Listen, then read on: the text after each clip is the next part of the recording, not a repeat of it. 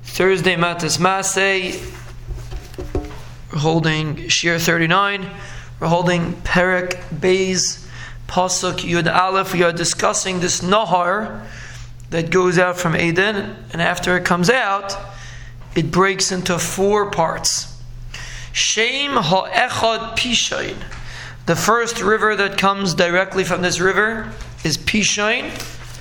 Who has Saiviv is Kal Eretz HaChavila Asher Sham Hazahav. That it surrounds the Eretz HaChavila, a place called Eretz HaChavila, where there's gold there.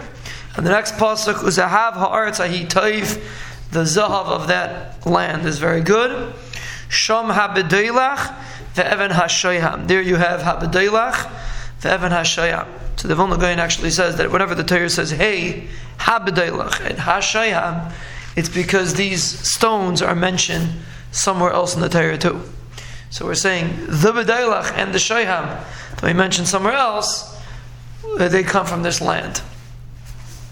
So Habedilach is mentioned by the Mon. It says Ve'inoi Ke'in Habedilach. The Mon looked like this fancy gem that was called Bedilach. And Shayham is obviously the Avnei Shayam. On the Mishk, on the Echaish, on the Echaish also had Avnei Shayam, but on the Ephod there was Avnei Shayam. so that, that, that's the Shayham and the Bedailach.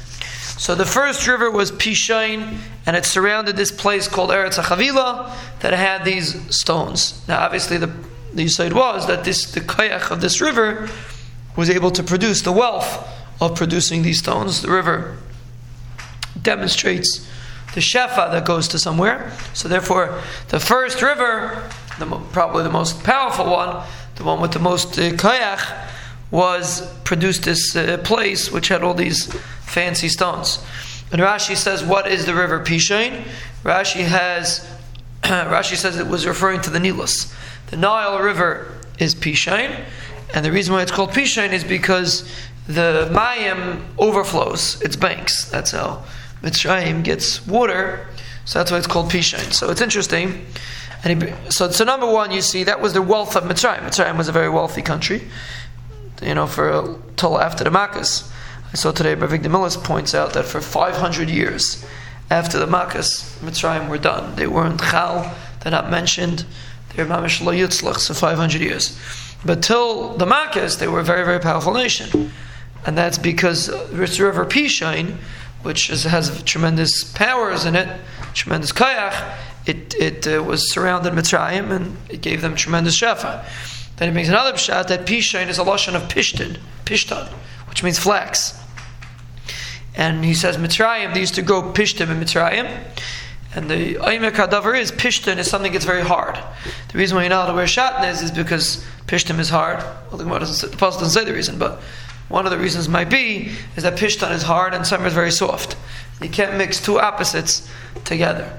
Mitzrayim was a very tough place. Mitzrayim is like Bein HaMitzarim. It's a very tight and stiff place. That's Mitzrayim.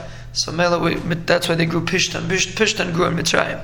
So that's another shot in this river Pishain that it surrounded Mitzrayim, that they grew Pishtan. And again, the wealth of Mitzrayim apparently came from the fact that it was in close, close proximity to this uh, powerful river called Pishain.